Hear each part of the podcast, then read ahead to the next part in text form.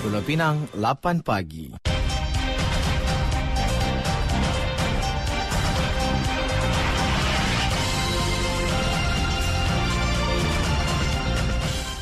Warta Mutiara bersama saya Zatulik Muhammad Noor. Assalamualaikum dan salam Malaysia Madani. Waris kepada pekerja penyelenggara yang maut dalam insiden kepala tersepit pada pintu lift semasa melakukan kerja penyelenggaraan di sebuah kompleks beli belah baru-baru ini menerima dua faedah pertubuhan keselamatan sosial per keso. Menteri Sumber Manusia Steven Sim Chi Kiong berkata, Memandangkan mendiang masih belum berkahwin, faedah orang tanggungan FOT dan faedah pengurusan mayat FPM bernilai RM2,000 itu diberikan kepada ibu bapa mendiang. Menurutnya, waris menerima faedah menerusi Akta Keselamatan Sosial Pekerja 1967 Akta 4. Turut hadir pengarah perkeso Pulau Pinang Rafidah Abdul Rahim.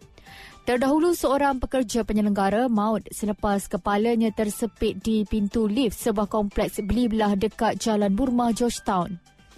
Dalam kejadian tersebut, mangsa R. Tinesh Kumar 28 tahun yang ketika itu sedang membaiki lift bersama seorang lagi rakannya maut di lokasi kejadian akibat cedera parah pada bahagian kepala.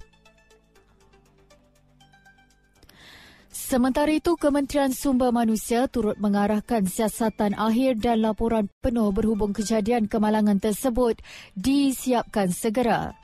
Steven Sim berkata, siasatan dan laporan akhir itu perlu disiapkan segera untuk memberi keadilan kepada mangsa dan keluarga mereka.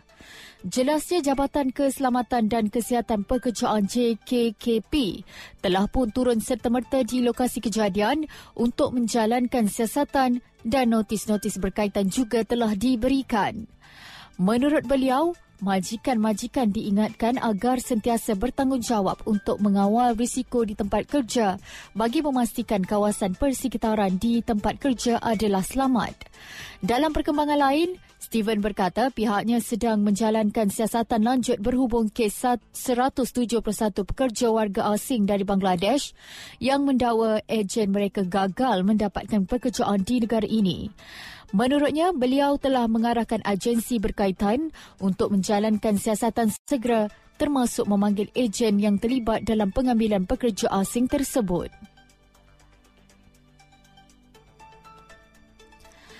Sebuah gudang penyimpanan perkakas musnah 80% dalam kejadian kebakaran di Jalan Permatang Janggus dekat Permatang Pauh pagi semalam.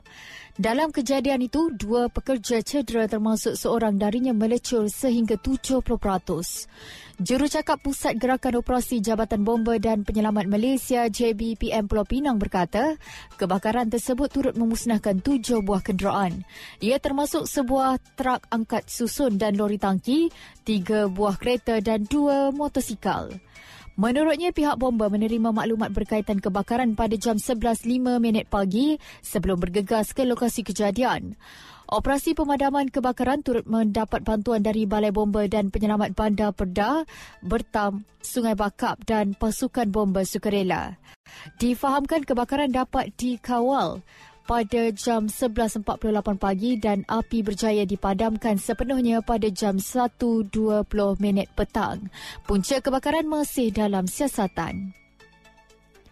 Dari sungai hingga ke segara, Palestin pasti merdeka. Sekian Warta Mutiara, berita disunting Zatulik Muhammad Noor. Assalamualaikum, salam perpaduan dan salam Malaysia Madani.